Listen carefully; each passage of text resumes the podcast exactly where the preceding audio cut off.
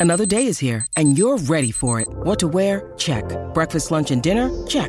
Planning for what's next and how to save for it? That's where Bank of America can help. For your financial to-dos, Bank of America has experts ready to help get you closer to your goals.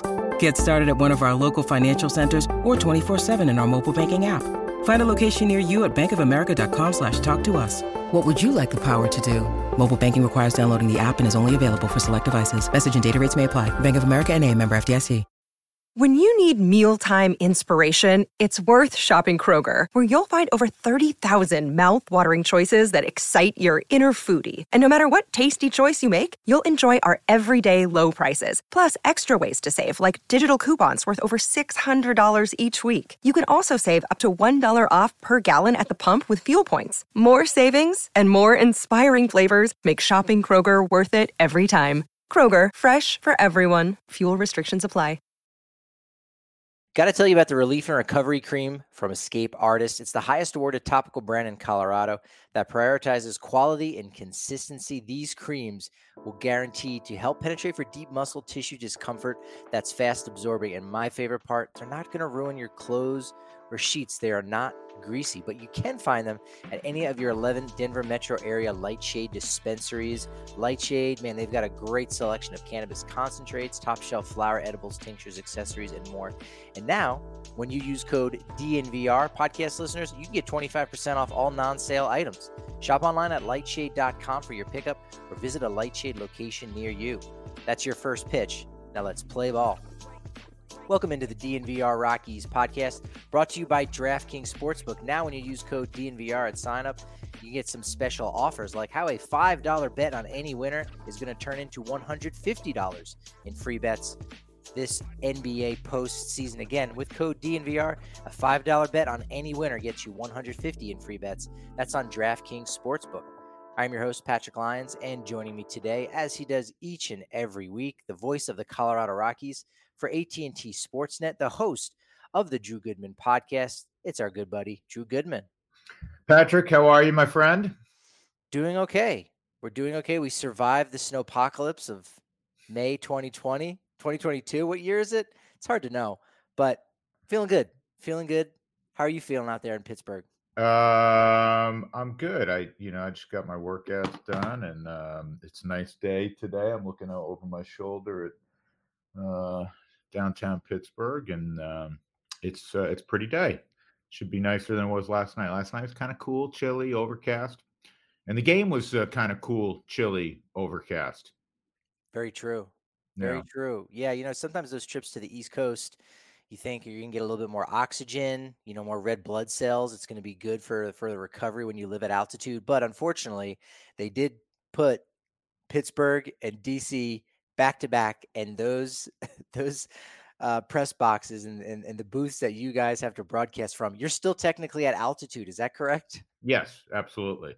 um, in, in, fact, uh, I saw some uh, lower flying aircraft um, that were beneath our broadcast location, and Washington's even higher. So we can bitch about that, which I I'm fond of doing. Uh, you know, when a couple thoughts when you come to the Midwest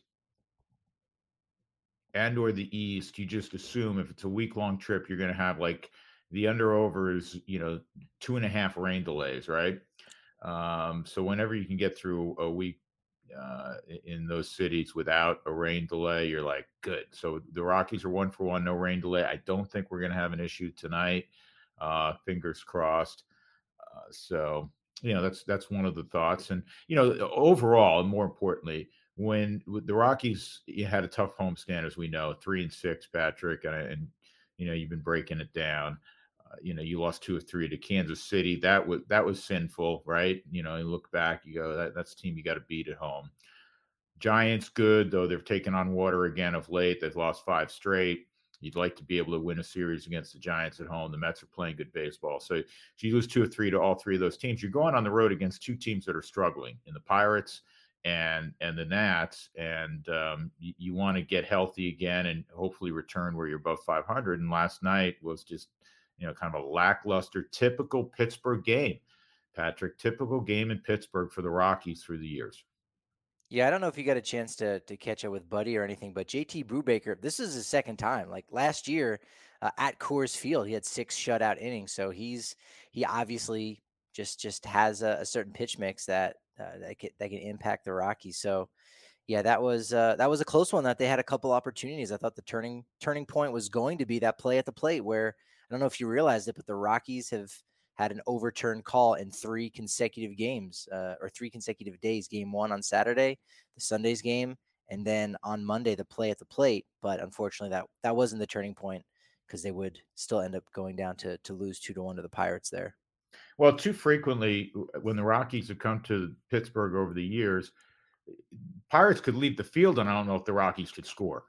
And the Rockies had seven singles last night, and really three, maybe four of them were were were hit hard. I mean, there were a couple infield hits. There was the you know Hilliard hit the ball hard his first two times, and then he had the pop fly single to left.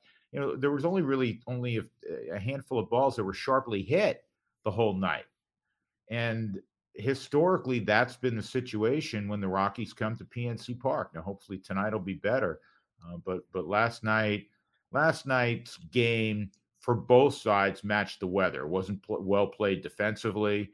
Uh, you know, as poorly as the Rockies have played defensively, the Pirates have actually played worse. They've been the poorest team defensively in the league. So yeah, you know, you just we we say this all the time in baseball. You put it behind you, and, and hopefully you have a better day today, and, and start playing cleaner baseball. And momentum is the next day's starting pitcher. Although I don't think we know who Pittsburgh's going to be throwing out on Tuesday. On Wednesday, it seems like all signs are pointing to to Ryan Feltner to get his second start of the season. He obviously is with the team right now, so uh, that that looks to be uh, the move there. And and and you hope he can have you know about as much success as he did in Philadelphia because he was okay. Just it, that whole series, the defense really let him down.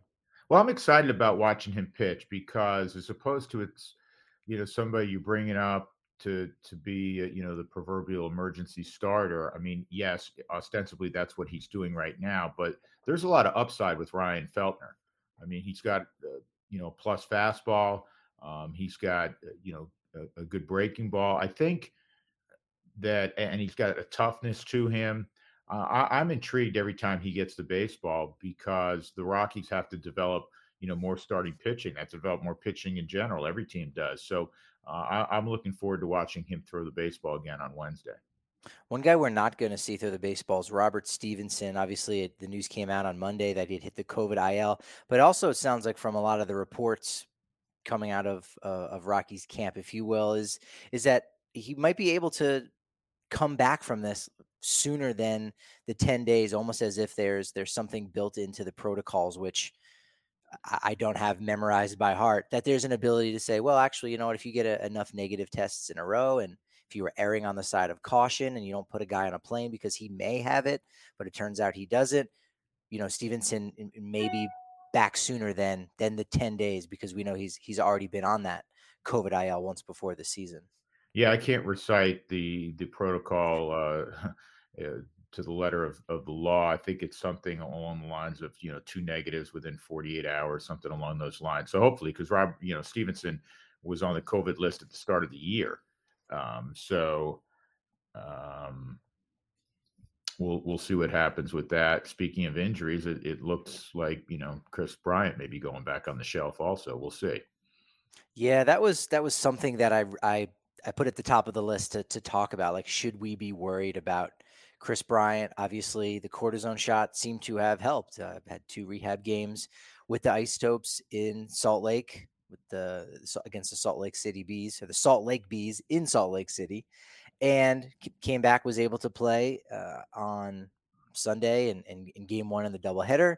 And you thought, okay, he's he's good to go, but then got scratched from Monday's game, and obviously if there's going to be those those back issues, and that's that's at the that's at the heart of it. The the back is the heart of the body. Uh, I don't know if that's a phrase or not, but it, it's what it seems to be true. And yeah, that that's a bit frustrating, unfortunately, that the start to the the Bryant era uh, has been going this way when they need someone with his kind of presence in the middle of that lineup. Well, they didn't sign him just to to make a splash. They signed him because the Rockies had to get a lot better offensively. And unfortunately, he hasn't been healthy. I mean, he played the first couple of weeks or so of the season and you know he was throwing out his hits, but you know hadn't gotten going yet in terms of the power department. And he missed three weeks, came back for a couple, and now you know if, if this is going to be another, well, we'll see. Uh, I don't want to get ahead of ahead of myself, but you know potentially a, another lengthy um, situation where he's out not good not good for him individually and certainly not good for the club because you're taking out the guy that you had uh, put in the three spot you know buddy wants to have him in that three spot uh, you know most of the time yeah it, can you recall any you know players who have bounced back from an injury like this. Again, I, I, guess we don't really know the severity of it. I mean, neck injuries are are really bad. We know that ended Prince Fielder's career, and so you know we're a long way from saying anyone's career is over. But I guess there are just varying degrees of having those back issues, being able to play through it, and then just having back issues so severe that it can can end your career abruptly, somewhat like a, a David Wright who kept you know battling back from it, but it really took years off of his playing career yeah, I, I mean, I, I'm I'm very very you know leery of having any discussion about injuries. Uh, I, it's obviously I'm not a doctor. I don't know specifics of, of, his injury. When you talk about a back, that's a wide range of things. Um, I believe that what ended up curtailing uh, David Wright's career was spinal stenosis, uh, if I if my memory is right, which is you know completely different from what I believe is going on with Bryant. But I don't. I mean, it it would be so irresponsible, you know, for for me to to wager an opinion as to what's going on there and compare it to other guys and other backs. I mean, listen, I, the first guy I thought of when you mentioned that was was Clayton Kershaw. They play a different position uh, you know, Kershaw's dealt with back issues the last several years, and you know he hasn't been able to play a full season. But we've also seen him come back and pitch, you know, at the highest of levels, uh, you know, after rest and and rehab and that sort of thing. So we'll see. We'll get more information here uh, in the coming days, and and uh, you know, keep your fingers crossed. They can they can figure it out. But you know, the the one the one thing I will say or, or, or quote is it's a regurgitation of something we've heard many times from you know trainers and and uh, even doctors that that backs are tricky right? Backs are tricky. So we'll see. Yeah it it's just a wide range. Like obviously the best scenario is no one is hurt and you don't have to speculate about yeah, is this the end of someone's career? Are they done for the season and they'll be back and they'll be fine? Are they just going to miss a couple weeks or is it a, a couple months? If you're healthy, you don't have those questions. But you're right. We, we just, it's just going to take time for us to kind of figure out. And it's frustrating, obviously, because, you know, for Bryant himself, where he, he signs this deal, he wants to be with Colorado. He wants to be that leader. He, he said Ben Zobrist was that guy when he came to the Cubs and what he was able to do and elevate the team to that next level. And, and you see where the Rockies are at right now, and you go, boy, they could use a veteran presence like that to elevate them to the next level. That's Bryant, and unfortunately, you know he he's he's banged up in this way, so he's frustrated by it. Teams frustrated by it. Fans are frustrated by it, but you know, unfortunately, you do just have to take it day by day in this in this instance. Yeah, I mean, you you need more than the, the whole leadership thing because I think you know that happens organically and sometimes it doesn't have to be one individual you need another really good player. You need a, and that's why they signed Kris Bryant. And last night's game is a perfect example. If somebody ran into a ball and, and hit it out maybe after you know somebody had the bloop single or a walk or whatever and you know a two run home run on night you don't play well and you and you escape with a three to two win. Well Kris Bryant you know historically is you know, is a guy that would be a strong candidate um, to produce that kind of hit on a, on a given night. Um, you know, more likely than than some others. So uh, that's that's where they're going to miss him most of all. But we'll see. We'll, we'll learn more, I'm sure, later in the day, and and that'll be speculative also because you won't know until you know rehab takes place. You won't know until uh, you know the medical you know folks do their thing and and uh and we'll see. Keep your fingers crossed. Yeah for sure. Uh, one guy who is healthy right now and i wanted to get your your take on because this was a very much a fun story over the weekend but Brian Serven, who you know he makes his debut last week gets gets the promotion to the big leagues for the first time and then in his second game not only does he record his first base hit it's a homer but he he homers again, two home runs in in the same game to start out his career, uh, evoking you know Trevor Story uh, to a degree in, in that capacity as far as great moments. And his first home run actually ended up being the uh, the lead flipper, gave the Rockies uh, the lead uh, once and for all. It was four and three at that point, so that was such a big spot. How how nice is that? You know, covering debuts. Everyone loves debuts. Uh, everyone loves to see a, a, guy get his first hit. For it to be a homer, uh, I, I, know you must, you know, really like those kind of moments, and they they stand out in a very very long baseball season. Yeah, you know, I, I didn't get to witness it. I was I was with my uh, middle son uh, watching him play, but um, great stuff. I, am really fond of Brian Serven. I got to spend a little time with him during spring training, get to know him a little bit. Uh, you know, he's he's he's got he's a bright guy. He's uh, a guy that I, I guess the best way to characterize it, he he has a good understanding of life and where baseball kind of fits into his life and and uh, you know I, I, he's a really good player and he wants to make it very badly and he's talented uh, but he has he has perspective that it, he's not going to be defined by you know whether or not he goes you know two for four that night and, and whether the game spits him out you know a couple of years from now. So uh, I, I, was really impressed when I got to spend some time with him this spring and uh, I spent some time with him yesterday kind of congratulated him because I hadn't uh, seen him and the fact that his family was there and you know you got to really soak in the moment. Uh, those those are special times. We talked about it before patrick. I, I know all managers really appreciate debuts and, and i think that buddy uh, in particular uh, really uh, appreciates giving um, that opportunity and watching how it unfolds because uh, you know buddy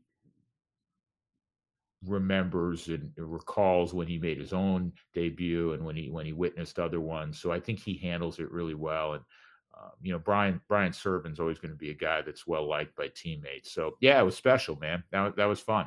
Yeah, the debut really is.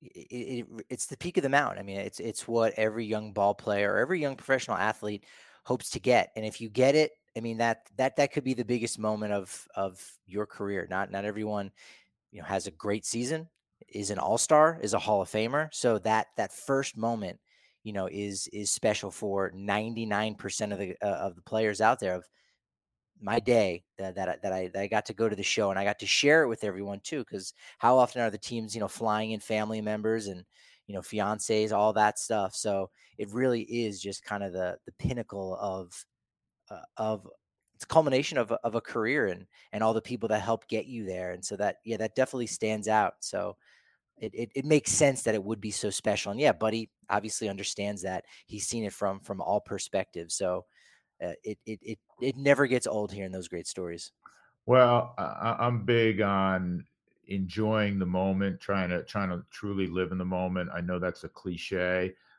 but it's important to do that. And it's important to understand and appreciate accomplishments. And regardless of whatever happens in Brian Serven's career going forward, no one can ever take away that day. No one can ever take away that moment. No one can ever take away the work and and perseverance it took to uh, achieve the opportunity to have that moment. Um, so you know, take that, appreciate it, and, and know that every, everything beyond that's icing on the cake, right? Yeah, and you know what? No one can take away the Colorado Avalanche's 3 1 lead on the St. Louis Blues. Got to mention that, of course because we've got watch parties popping off for these Av games Wednesday night. It's going down again on the corner of Colfax, New York at the DNVR bar, where if you're a member, you get a member sized beer. You get that mega pint, little something extra, little bonus for you. Extra raffle tickets at that watch party so you can win some free gear. You know, you get access to our members only Discord where we're talking about a couple things that we might not go forward with on the DNVR.com or on Twitter. And you can also meet some great people, make some new friends where you talk about other topics besides sports. If you're not a member, don't fret. It's only 50 cents for your first month on the DNVR.com. And if you're ready to go all in for that annual membership, guess what? You get a free shirt at DNVRlocker.com as well. When you're getting your member sized beer, hey, if it's a Breckenridge brew at the Avalanche Ale, perhaps, it's a good choice because your hometown craft beer of the Colorado Avalanche, is celebrating this historic winning season with people who have supported this community through such a challenging year by giving away Avs tickets to a pair of community stars each home game during the playoffs. And this includes the Stanley Cup Finals. Yes, they're giving away tickets for you. We invite you to nominate a stellar community member that you know and an Avs fan who should get the tickets to celebrate at a playoff game this season. Now, each home game, we're going to hook up fan and a friend with tickets, gears to match, and of course, the drink of the season, Avalanche Ale. Breckenridge Brewery is also going to donate a portion of all proceeds of sales of Avalanche Ale through the playoffs to the Community Fund Boulder County to benefit those Marshall Fire victims. Visit breckbrew.com to nominate a community star and send them to an Avs playoff game. The NBA playoffs are still going down. Now, DraftKings Sportsbook, an official sports betting partner of the NBA, is still trying to keep Nuggets fans in on the action. New customers right now, you can bet just $5 on any team to win, and you get $150 in free bets if they do win. Also, the same game parlays right now are particularly nice. That's when you combine multiple bets from the same game for a bigger payout. I say it's really nice because when you place the same game parlay each day with three or more legs, you can get $25 back if one of those legs doesn't hit. Hedge your bet. Why not? Download the DraftKings Sportsbook app now and use promo code DNVR. Bet $5 on any NBA team to win their game during the play in tournament and get $150 in free bets instantly. That's promo code DNVR DraftKings Sportsbook, an official sports betting partner of the NBA. Must be 21 or older, Colorado only, new customers only. Minimum $5 deposit. Restrictions apply. See DraftKings.com slash sportsbook for details. Gambling problem? Call 1-800-522-4700. All right, Drew, have you ordered your uh, nasty Naz, uh, Nazem Kadri shirt from DNVR Locker yet? I mean, after his hat trick, he's he's somewhat immortal now, I think, in not only Avs hockey history, but in uh, just Colorado sports history. Talk about a, a clutch performance on multiple levels. That was one of the more unbelievable and apropos outcomes. For me that I've witnessed.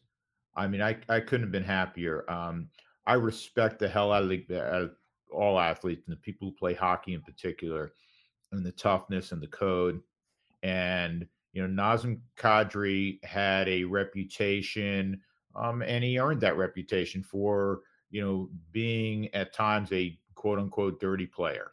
And we saw it last year against the Blues on, on a bad hit. Um, he has, you know, gone to great lengths to kind of change that reputation this year.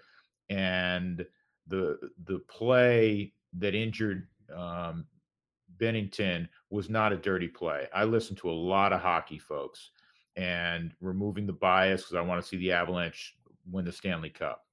Um, but that was not a dirty hockey play. The puck was loose in front. It was unfortunate Binnington got hit, just like it wasn't a dirty uh, hockey play that injured Sam Girard and, and broke his sternum and he's out uh, for the playoffs. Some of the vitriol or a lot of the vitriol that was directed in uh, toward Kadri and racist in nature. Um, there's no place for that clearly, and I, I, thought it was so fitting that he was the best player on the ice in leading the Avalanche to a six to three win, and had a, a, just the second playoff hat trick in the history of the Avalanche. You have a storied history, as we know. It, it was awesome, man. It was awesome.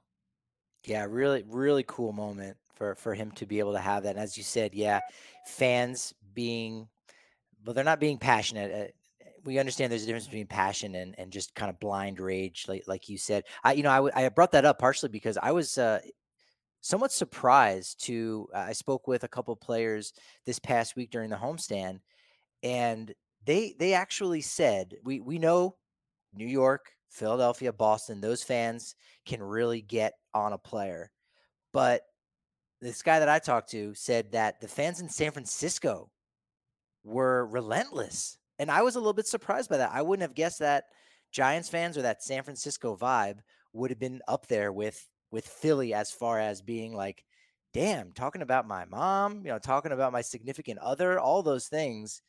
And I, is that something you know? Can do you have a do you have a a tiered list and in cities that can really well, I, I rate a player?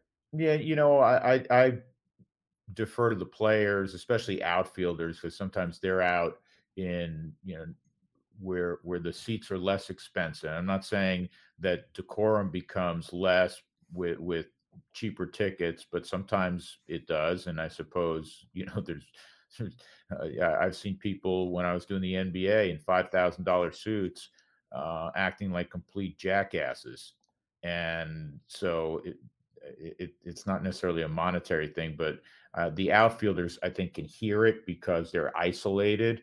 Um, you know, I've heard that San Francisco can be rough. I know for a fact that you know Dodger Stadium can be rough. Um, you know, Philadelphia has you know a reputation. Uh, Boston has a reputation. This is what I truly believe.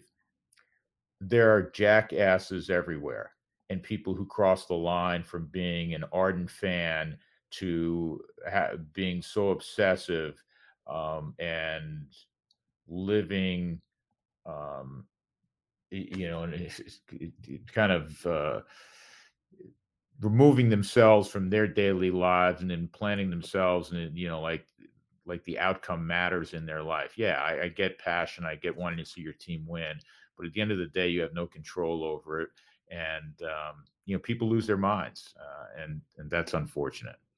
Yeah it's strange because we we welcome that kind of passion but then at some point you get to you get to that line that you you should not cross and it's you can get right up to it. You know, we know you can get right up to it, and then once once you cross it, it's it's too late at that point.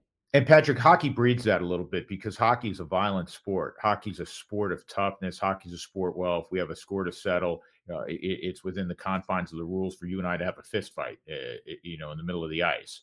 Um, so you you see that boil over at times into the people who are watching and supportive of one team or another and and then their actions or their verbiage or their their words now on, on Twitter and Instagram become language and, and such that shouldn't be used and and you know it becomes an ugly situation. But when it came to playing the game, which the guys for the Avalanche were playing the guys from the Blues and the guys from the Avalanche in, in a you know hostile environment stepped forward. They were the better team, and Nazem Kadri uh, arguably was the best player on the ice and and did not retaliate, uh, which is hard. It's hard to. I mean that the thing that drove me nuts a little bit. Again, I'll put my fan hat on.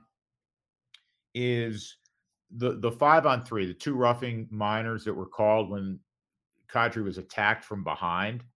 That's game. That's a game misconduct and should be a suspension. If that happens, if that happens out on the street, it's assault. Kadri, I mean, his back was turned.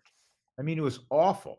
Uh, anyhow, I digress. The the story of the night was Nazem Kadri and, and producing a hat trick and all great goals too. I mean, weren't like you know two were an empty net or late. It wasn't wasn't anything like that.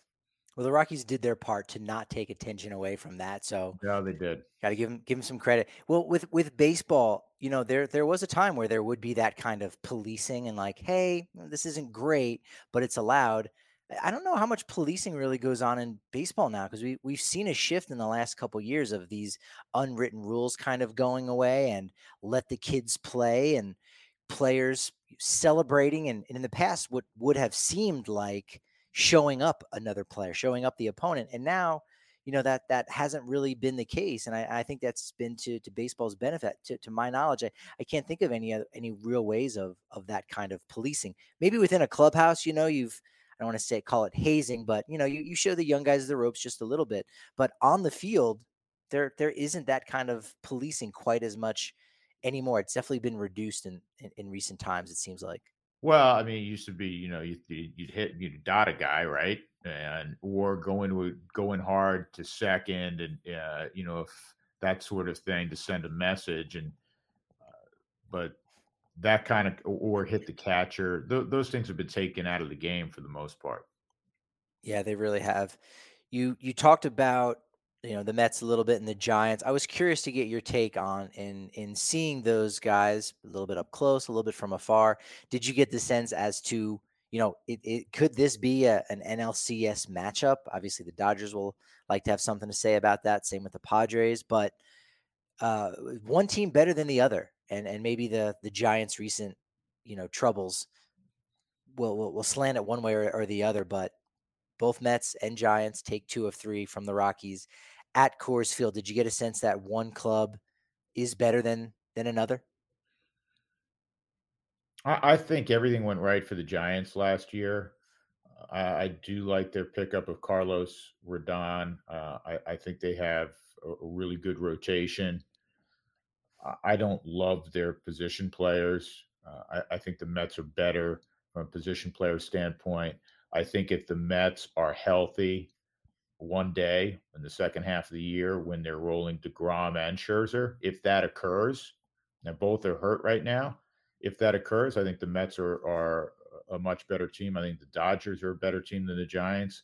I haven't seen the Padres up close yet, but I suspect that the Padres potentially are better than the Giants also. So I'm not saying the Giant. It's baseball, right? You, you never know what'll occur. Just like we talk about in hockey with a hot goalie, you don't know what'll occur. Look how good Florida was this year, and they just got swept by Tampa um, in, in the NHL playoffs. So, in terms of a preview, which your question was uh, of the NLCS, if somebody said, "Who do you see right now?" I, I think the Mets are a better team than the Giants, and I would pick some other uh, teams in the National League ahead of the Giants to to be that other team potentially that you know would be fighting for a National League pennant. I would agree with that because it does seem as if you know the the Giants are a poor man's version of the Dodgers, where they're kind of doing a lot of similar things together. Uh, Dodgers do avoid those five game losing streaks, but you can't name anyone on the Giants roster. It's it's strange. They're all, they're still getting the best out of those guys, and that's great. But the Mets, on the other hand, you know they got Buck Showalter. Like the the manager is is a real key element.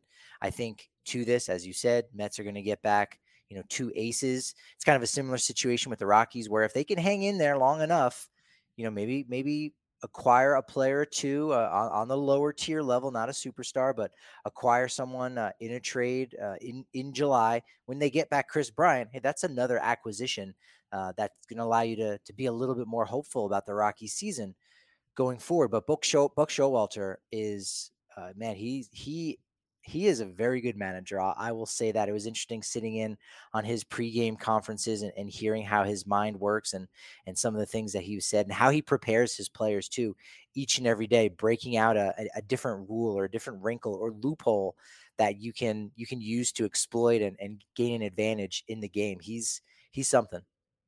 Yeah, he's a very good manager. He's he's had that reputation. It's been a deserved uh, reputation. However, I, I will always say this: whether it's Buddy Black or Buck Showalter or Dusty Baker or you know Tony La Russa or go to other sports, you know Phil Jackson, all those you know great teams in Chicago and LA, you got to have the players. You, you know, uh, I'd be a pretty good manager too if I'm rolling out Max Scherzer on a Sunday afternoon. You know, you're you're a better you're you're a better manager if you're Aaron Boone when Stanton and Judge are healthy and uh, you know you have that lineup uh, in in New York that you can roll out. So yeah, Buck, Buck Showalter's really good. I'm not I'm not trying to in a backhanded way slight him uh, at all. And I thought it was a really good move by the Mets who were ready to win now, especially after you know Steve Cohen went out and spent the kind of money he did in getting Scherzer and the kind of roster that they have compiled. That you, you want to have somebody who's been there and done that um, on the top step of the dugout. Now, I say been there and done that. You know, Buck Showalter has never managed a World Series team, not yet at least. But every team that he has managed, except the the last stint with the Orioles, the next year they did go to the World Series. Was done in '95 with the Yankees. Then uh, Joe Torre leads the Yankees to the World Series in '96. Uh, once he's done in Arizona, Bob Brenly takes the Diamondbacks to the World Series in 2001, and then uh, I think he he was done in Texas in 2009 before uh, Wash Ron Washington went to to those World Series with the Rangers. So he he's got a magic touch. We'll see if it actually comes to yeah. fruition with him in charge now. I, am not again. I'm not trying to be dismissive of sure. leadership. I, am a I'm a big one on leadership. You know, I think the world of, of Buddy Black. Uh, you know, Bob Brenly, he's, he's been in broadcasting a long time. Bob Brenly did a really good job in, in, in 2001. But Bob Brenly could go, hey, who's going today? Schilling. Okay. Who's going tomorrow? Randy Johnson. Okay. I mean, who's going to game seven? Both those guys. Great. Right. That's pretty helpful. And those guys would say that. If Bob Brenly was on this podcast, would say, you know, I'm I'm a whole lot smarter when I can hand the baseball to the big unit. So Buck Showalter is a good manager. And Buck Showalter is, is very thorough, and you alluded to this, in understanding all the rules and the nuances of the rules and how you can, you know, utilize them potentially uh, to your benefit. So uh, I think back to Joe Torre, somebody you mentioned. Joe Torre was was not well thought of as a manager until he arrived in New York. Not good with the Mets, right? They didn't win. Not great with Atlanta. They didn't win.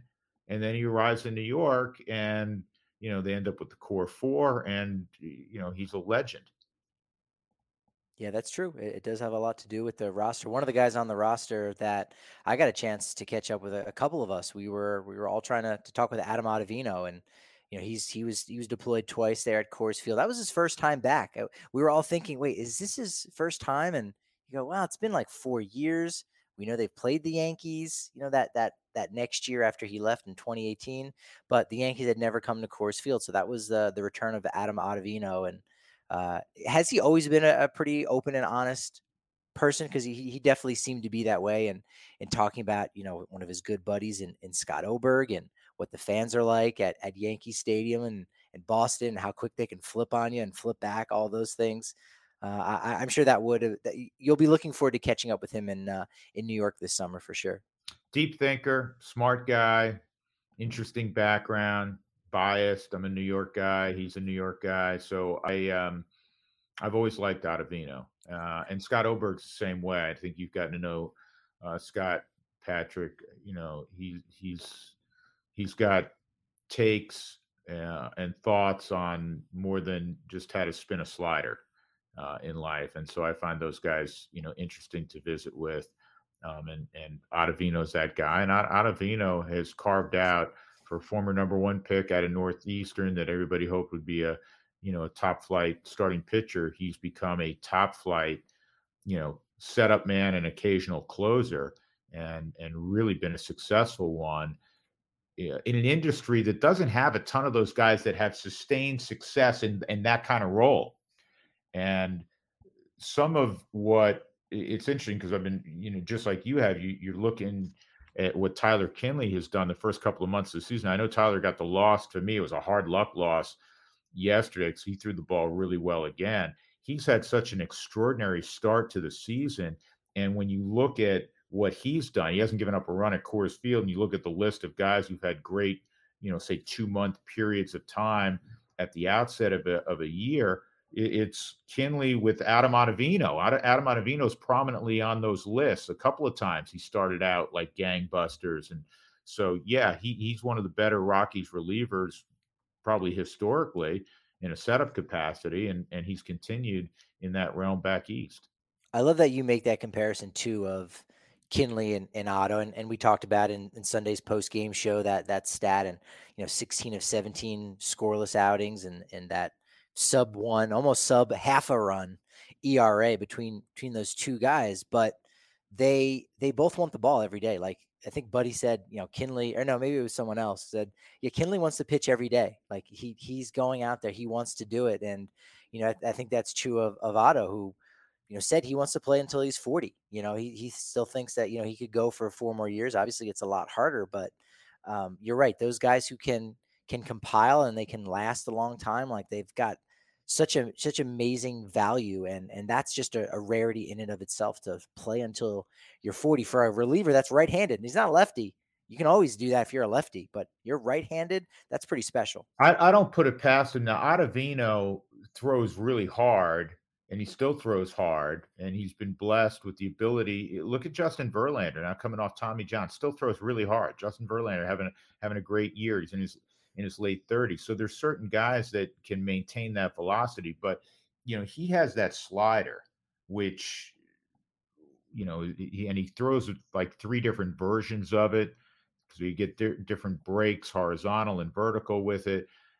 Sergio Romo is a guy that's lasted forever. Doesn't throw nearly as hard as I mean, he doesn't throw hard at all, but he's lasted forever with that slider and, and kind of guile. And and Ottavino still has a plus fastball to go along with that slider. So I don't put it past him being able to to pitch, you know, close to 40. Absolutely not. Yeah, he he he did me, mention Romo, and he did talk about you know that sweeper that he throws, and some of the younger guys in the clubhouse calling him the OG of the sweeper because you know not not that he necessarily reinvented himself, but he was in on all this analytic stuff, you know, pretty early and, and purchased his own equipment and you know those yeah. companies were reaching out to him and, and so he created his own little lab you know a couple years before some teams were even able to do that so you know when you do that when you put that investment in yourself it, it definitely pays off so it'll be it'll be exciting to see how, how much longer he sticks around hey maybe he comes back to to colorado for one more time he likes those challenges he likes the short porch at yankee stadium green monster and in, in left field at fenway and and just Coors Field in general can be that challenge. He, he might be up for at least one more time. Yeah, I remember I, he like rented out some warehouse in Brooklyn or something. Remember he was with the Rockies and, and set up some of the uh, pitch track stuff and and and utilized that data, which is is not a surprise if you know him at all. In that, as we said, he's a sharp guy and he he wanted to utilize you know some of the the new not only metrics but the new way of analyzing you know, release and spin rate and all of that to uh, maximize his ability. So, you know, tip of the cap to him for um, for for doing those things and kind of being ahead of the curve. I think fourth all time in appearances for the Rockies, and he said he wanted it. He he wanted to be number one. So yeah, if, if he does come back, maybe he uh, does slot ahead of. I would guess it would be Brian Fuentes. I didn't go back and look, but I would say I think Steve. I would think Steve Reed would be way up there in terms of appearances. Uh, yeah, I'm gonna. One of I'll, us is right. Well, I'll tell you what. While you talk, I'm gonna I'm gonna see if I can look that up. All right. Well, it, this conversation is getting me a little bit hungry, and, and that's kind of a good ah. time to to talk about sexy pizza. They've spent over 13 years in the Denver community with locations on Capitol Hill, Old South Pearl, Jefferson Park, Park Hill. They also have a location down in Trinidad, Colorado that's worth checking out too. Now, this is a hand tossed deck oven pizza with made from scratch each morning dough. It is delicious from a, someone who can be a bit of a snob with their pizza. This is legit. I go out of my way to go down to Denver to get that, or when I'm at the bar, I swing by Sexy Pizza. I also love that when you go to their website, www.sexy.pizza. Here's why you want to do that you can go to their About page and check out the donations link to find out how Sexy Pizza can actually support your cause. They love supporting local organizations and event and events. So make sure you go ahead and do that. And if you need a cleaning afterwards, flossing maybe isn't your forte, well, leave it up to our friends at Green Mountain Dental Group. They've taken amazing care of all of our DNVR members over the years, especially those who've made the permanent switch. They're going to leave you with a pearly white smile. We all want to be smiling at this time of the year. It's gorgeous out. You're going to spend the next two, three months outdoors while you want your smile to be pearly white. When you schedule a cleaning, x ray, and exam with Green Mountain Dental Group, you're going to receive a free Sonicare toothbrush from Green Mountain Dental Group, located just 15 minutes from downtown Denver. Okay, Drew, I bought you enough time. I hope you've got the answer. Uh, I'm looking right now. I, I do I do like your pick, but I'm not gonna I'm not gonna flip flop. I'm I'm gonna stick with my guy and Brian Fuentes four appearances. I think Steve Reed did have at least one more year. You know, our buddy Thomas Harding did a uh, our our buddy Thomas Harding did a piece on um, his all time five best Rockies relievers a couple of years ago, well, with innings pitched, I'm I'm very good on the on the Google machine. I I love my baseball reference. I know every every page by heart. I almost know the URLs. I almost know the URLs. Well, if we're talking about innings pitched, it, it's all the starters. But when it comes to appearances, as we said, Adam Ottavino, number four, 361 games. Number three, I don't think I would have gotten this one. I would have kind of forgotten and put it out of my brain. Matt Belisle, 392. At number two, Brian Fuentes, and number one, Drew Goodman was correct with Mr. Steve Reed at 461 games. What do I win? You got me one. You, uh, I, I, free beer at the corner of Colfax, New York, at the DNVR bar. Perfect. Okay, I'm in. I'm in. We we need a uh, we need a Rockies flavor for Breckenridge Brew. They do an Avalanche, Avalanche Ale. They got the Broncos Country. I think there's mm-hmm. even a couple uh, Nuggets beers that they have. We got to see if there can be a, a, uh, a rocky type flavor. We'll have to bring you in as like the the taste master. you should work on crafting the the flavors and the notes. Let's see what kind of notes Drew Goodman. Uh, yeah, you know what? I could um, I could partake in that for a little bit. I know some guys that will last a whole lot longer than I will in the uh, beer tasting department. There you go. I like that. I did want to. I did want to pick your brain about uh, Trevor Story bouncing back in in a real major way there in Boston. Rough go. He was booed.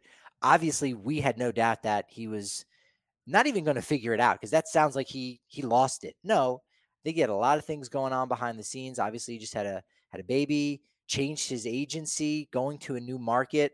You know, the lockout really changed a lot of different things. He's going from Arizona to Florida for spring training. So that's that can be a challenge. It was just a matter of time, and I'm, I'm glad he figured it out sooner than later because he he's broken out in a big way in Boston, and now he's everyone's favorite player. If you're a Red Sox fan, he was taking a lot of heat. Um, their passionate fan base. We were talking about that earlier. He got off to a slow start, and uh, there's a lot of players around baseball have gotten off to a slow start. I'm I'm happy. I like Trevor, and and I'm happy that that he had that that weekend that he did where we've seen it before, right? We've seen him go on these home run rampages, and so it's in there. He, he didn't he didn't all of a sudden become a bad player. He didn't all of a sudden you know forget you know how to swing a bat. Is he going to have periods where he just like a lot of players where he's two for twenty with a dozen punch outs? He will, he will, and it'll it'll happen again. But now at least there's a it's such a grind mentally, but there's a reservoir of success with Boston that he can reach back upon. And then there's also the Boston fan that can say, well, you know, he carried us last weekend and, you know, we, we see why, uh, you know, we, we spent 140 million dollars on him. The, for me overall, I, I like to see it for Trevor individually. And I also like to see it to, uh, to continue to throw darts at the idiocy that is um, advanced whenever a Rockies player who's successful in Denver moves on with the oh well he's a Coors Field creation. I mean it's just lazy in terms of not doing your homework. Just like looking at Nolan and Larry Walker and Matt Holliday and all the players that moved on and then are quite successful. Um, and so uh, I'm I'm happy in that regard also. Yeah, that that narrative definitely seems to have quieted down. LeMahieu did a lot of great work for that. Arenado, and now we're going to see. Yeah, but you still hear, but yeah, you still hear it. You hear it from national folks that should know better. You're right. Uh, at times, you know, or they'll be writing a, a piece about, you know, a, a, Rocky free agent or potential free agent, and say, well, you know, the splits are re-. like CJ Cron right now. You look right. at his splits, and he's hitting almost 400 at home, and I don't, I don't have it in front of me what he's hitting on the road. He's been, you know, he's been fine on the road, but they're dramatic.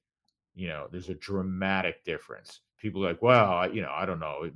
You think he's like a double A player if he if he plays for Seattle or something? No, it's not how it works.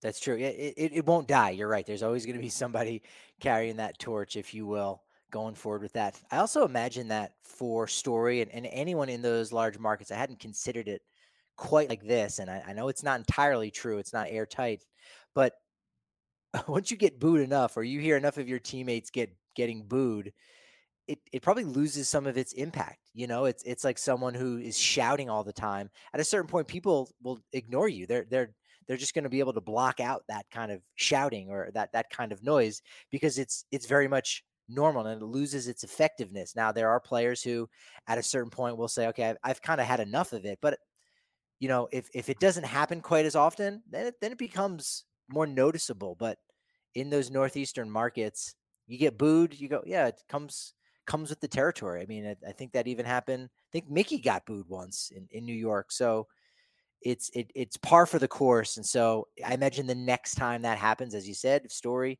if he has one of those golden sombreros, it'll just be okay. Yeah, that's they're they're not happy with me, but I know the player I am, and it's it's really stuck off of water's back. I, I think every player has to have, you know, especially in baseball, really hard exterior. And I, I think that, you know, Trevor's smart enough to know that when he was going to uh, a new city, particularly in the Northeast, that he was going to hear great cheers when things went well and you know vociferous boos potentially if things did not go well. I mean he, he's he's he's sharp enough to to understand that and he grinded. I mean that's where that's where you have to dig deep in in, in being mentally tough and and keep going out and posting up every day um, and and find a way to get through it. I mean it's painful um, when you know you go for four with three strikeouts and you come back the next day and you put yourself in the lineup and you you know and you don't have success again that's what this game does to you. Um, also i thought it was unfair that one day he was uh, I, again i wasn't there but I, I believe he was working out and so they they made it seem like he he ducked the media after a game and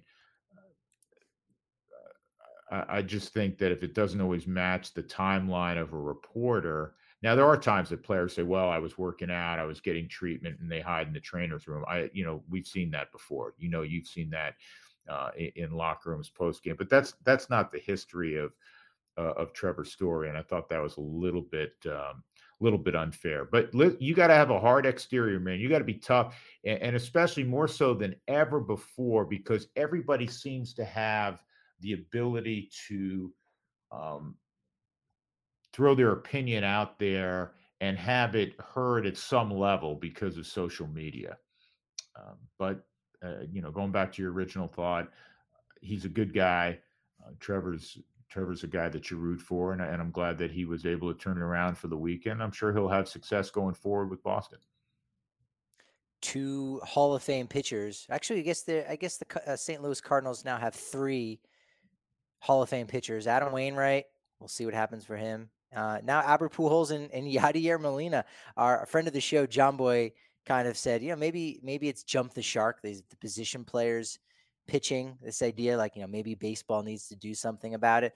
It's it's still interesting. I'll I'll say that. Uh, I don't know that anything needs to change. It just kind of is what it is. But have you gotten any sense uh, about that? Of like, yeah, you know, maybe maybe we need to, to try to avoid something like this, or is it is it too soon to too soon to kind of make that kind of indictment? I, we're, I just we're, we're having having having uh, position players jump yeah. on the mound in a blowout. I have no problem with it. The length of yeah. the season uh, in baseball twice as long as any other, as we know, any other yeah. major sport, and you have to have fun. It's what that's why you got into sports to begin with. It's easy. It's called uh, somebody uh, said once. It's it's not called work ball. It's called play ball, right? so remember yeah. that. And if it's 18 to nothing and you can throw the Hall of Fame catcher on the mound, do it. It's entertaining for the fans. It's entertaining for both dugouts, quite frankly. When the Giants got their, uh, they were getting their ass kicked uh, in that game that Pujols pitched it lightened the mood and it made it easier because they they came to Colorado next. And I was talking to Gabe Kapler about this, and he said it made it much easier to kind of turn the page. Hey, it was one of those days in baseball. We got our ass kicked. We didn't do anything very well, and it was a blowout. And then we all got a chuckle out of seeing Albert on the mound. It, it's good, and and sport is about is also about fandom, right? And you and I are talking about this days later so it, it, it was impactful at some level for us because it provided entertainment. And if it happens again and Freddie Freeman one day in a blowout plus or minus for the Dodgers is on the mound, it'll get national attention. It'll be a good thing. I know that Buddy, you know, hates that. He does not, you know, eh, eh, the the integrity of the game is really important. But Buddy has kind of eased up on that. You know, he's not going to throw a Sam Hilliard who used to pitch in college because he doesn't want to get him hurt because he thinks he's going to get too competitive and actually try to get guys out, as opposed to when he threw, uh, you know, Fuentes last year and you know he kind of lobbed it in there. But it's entertaining, and you don't want to see it on a nightly basis because that means you're really bad, I guess. Uh, but if you're in one of those situations on the wrong end of things, or maybe you're way up uh, as the Cardinals were against the, the Pirates the other day, there's nothing from my from my standpoint. There's nothing wrong with it. That that is an interesting angle too on that, because you're right. Kapler did talk about it, allowing them to turn the page. He actually misspoke when he was talking to us that day, and he said a Hall of Fame pitcher, and, and he he wasn't trying to call Albert Pujols a Hall of Fame pitcher, Hall of Fame player, and so that that was funny. But yeah, Hilliard eh, is you know he's got that little bit of a pitching pedigree, but the guy for for anyone who's who's looking for some more cooler material, I did ask Buddy uh, on this homestand who who's the the person that's going to go out there on the mound in a blowout? And they've had a, a, couple close ones and twice do you know who volunteered? Well he's not on the roster right now i think alan trejo would have been the guy you always look to the super utility kind of guy uh, you know garrett hampson would would be a name that i would think of to go out there that'd be one of the first guys that you know would pop into my head uh, now this goes way back i don't I, i'm jumping around here and he may let this guy. I, I don't know if he'd let this guy do it. I, am kind of thinking out loud here, but I think for Rockies fans, it would be neat if Charlie Blackmon got on the mound. Now, Charlie may be too serious to do some something like that, but um, if I had to pick somebody, you know, off the top of my head, I would say a guy like Garrett Hampson. Are there any pitchers that look like Charlie Blackmon? We know there's position players that go full beard, long hair. Brandon Marsh is kind of st- mm-hmm. stolen his style. So I don't think there's any pitcher. So that would really look weird. Well, Brian Wilson. Reasons. I mean, he doesn't play anymore, obviously, but Brian Wilson. Got to got to dip back. Yeah, I don't know that he had his hair long enough. He definitely did have the mm. the beard with uh yeah. with a couple two to three bottles of just for men in it. Yeah. Yeah, exactly. So who is who is the, who is the guy? The volunteer was Randal Grichuk. So I think twice now yeah, he stepped up and said, "Hey, if you need me out there, I'll, I'll go ahead and and do it. So that also would be strange because he's got socks that go above the knees. So yeah, that doesn't surprise me. Yeah, good guy. Yeah, he's he's a good guy. Uh, I'd also be remiss to uh, to to talk about the the passing of Angel. We uh, haven't covered it yet, and I'm just curious if uh, if you have any any stories from him or if you've read any books. I actually have Rod, not read. Angell. Yeah, yeah. Uh, I, have never read any of his books. I, I got to know him obviously from the Ken Burns baseball um, he, he, put out a book uh, that he wrote with with David Cone, which was uh, something that I had on my to do list, but uh, I never actually read any of his work. But he's he was an all time legend and uh, passed away at 101 years old. I did not realize, honestly, I didn't realize he was still with us, and I didn't realize that he was. It, it was, I mean, what a life, 101, and he's one of the great. When you when you think of baseball literature, of which there has been volumes of fiction and nonfiction uh, written about the sport of baseball. Uh, one of the first names that come to mind for me is Roger Angell. And I think that's probably the simplest and most apropos way that I can pay, you know, a small tribute to him. And I think that that many people that have read about the game, that uh, enjoy the game like you and I do, Patrick, and you say, well, who, you know, who do you think of, you know, prominent uh, novelists about the game of baseball? Roger Angell is always one of the first that I think would would come out of people's mouths. Yeah, he's he's great, and I, a lot of people have him on like top five lists as far as just personal, like their their favorite books. Um, and it, it did it did get me thinking about some of my favorite baseball books and and and books that have been on my to-do list or that are on my shelf. Do you have I don't know that we ever talked about that before, but do you have any uh, particular favorite baseball books or books that are kind of they're on the shelf for you that you're thinking I got to get around to reading that at at at some point? Again, there there's there's so many, you know, great works of literature around the game and there's some you know probably less celebrated works one of the first ones that comes to mind that i read it was, um, and I, am oh man, I'm to butcher the title. Something about um, coming home again, and it was uh, a New York based guy, I believe it may have been his first venture at that point into um, into writing. He had a writing background. A- anyhow, he it was about coaching his ten year olds little league baseball team that played in Central Park, and he kind of felt already as his son was moving to ten that he was trying to you know formulate a bond, and he was already worried about not not losing him, but but you know where the friends became that age where friends became more important than hanging out with with dad, and he coached this team in the summer and it just struck a chord with me because when I first read it, my kids, my boys were in that, you know, that realm 10, 8, and 5, probably at the time that I read it.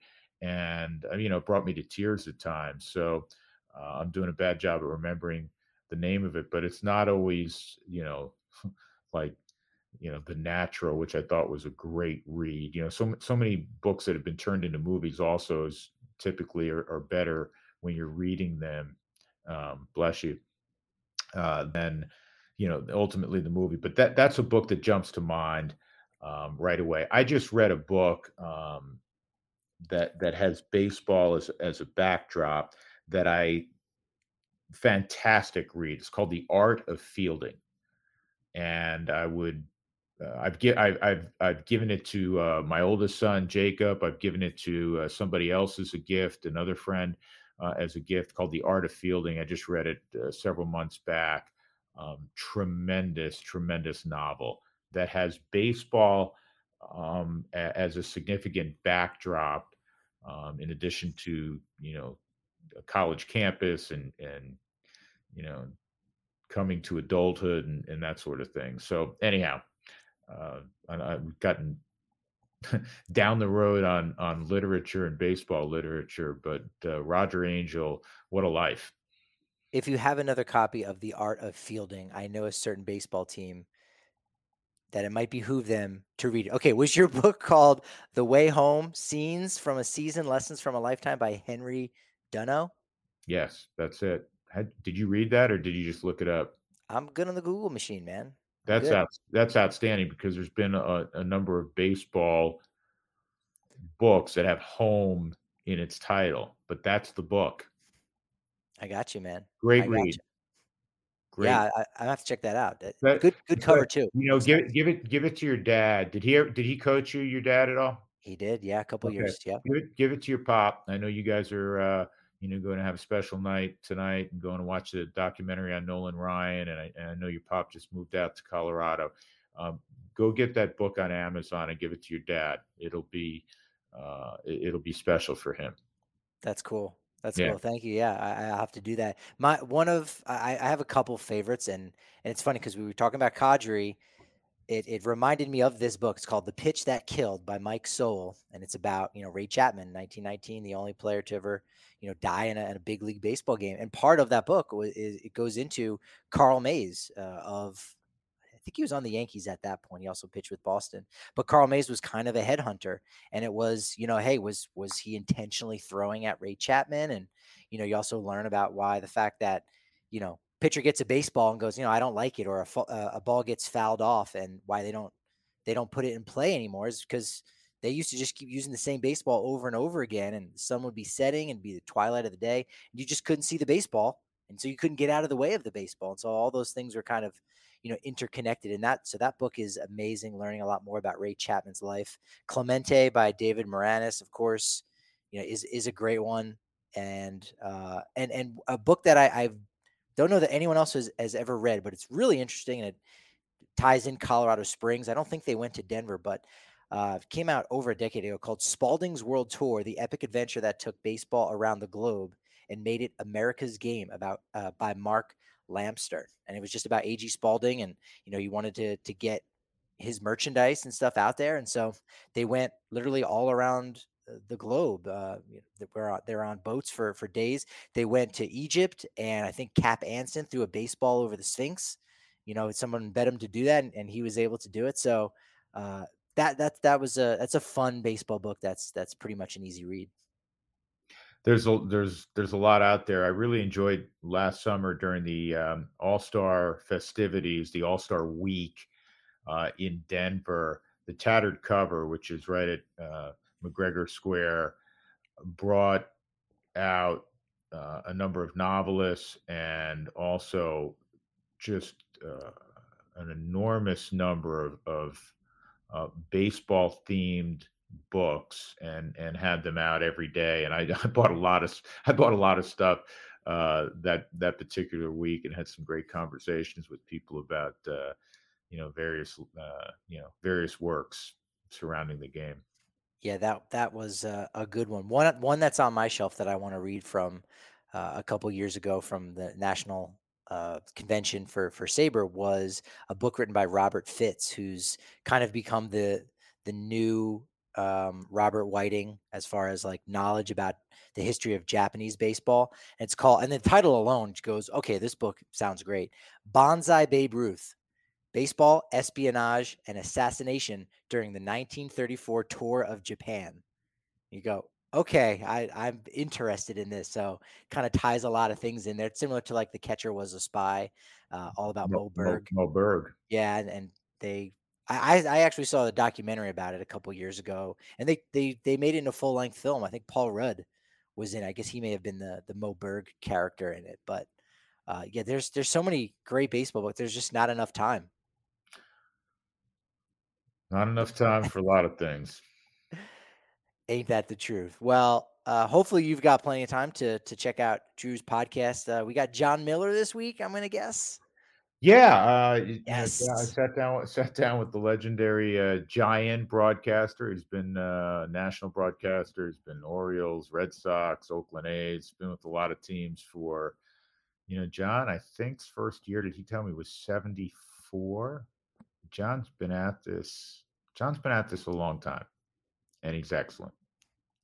And he wears a Yomiuri Giants cap to the ballpark. I noticed that in San Francisco and in mm-hmm. Colorado. Mm-hmm uh, given given much love uh, to a, a, Japanese baseball team. So that ties in nice. Yeah, I'm, I'm, looking forward to that conversation. I'm sure you'll have some thoughts on the Avs. Uh, maybe have some Kris Bryant news by the time that that podcast drops on Thursday morning. It's it's always great, and so uh, you always find great guests. And so this one, this one, I imagine you just you, you held the microphone up to him, and then he just went crazy. So you you only asked two questions, but it's still probably one of your your longer episodes. yeah, you, you, know, Jon, Jon, Jon is um, like like many of us. I've been accused of this too. Jon is uh, is somebody that uh, that doesn't need a lot of prompting, and, but he's great. I mean, great voice, great stories, um, interesting guy. One of the great bloviators of all time. Mm-hmm. It's a good word there. There it is. Uh, well, make sure you're following our buddy uh, Drew and listening to his podcast. Uh, of course, the Drew Goodman podcast dropping each and every Thursday morning. Follow him on Twitter at Drew Goodman42. We are at DNVR underscore Rockies, at Patrick D Lyons, and at the Susie Hunter for our individual accounts. It's been great, Goody. Appreciate you coming on. Look forward to our conversation next week. Seeing at the ballpark again uh, very soon here. But you know what they say about momentum? It's only as good as tomorrow's podcast. So we'll talk to you then.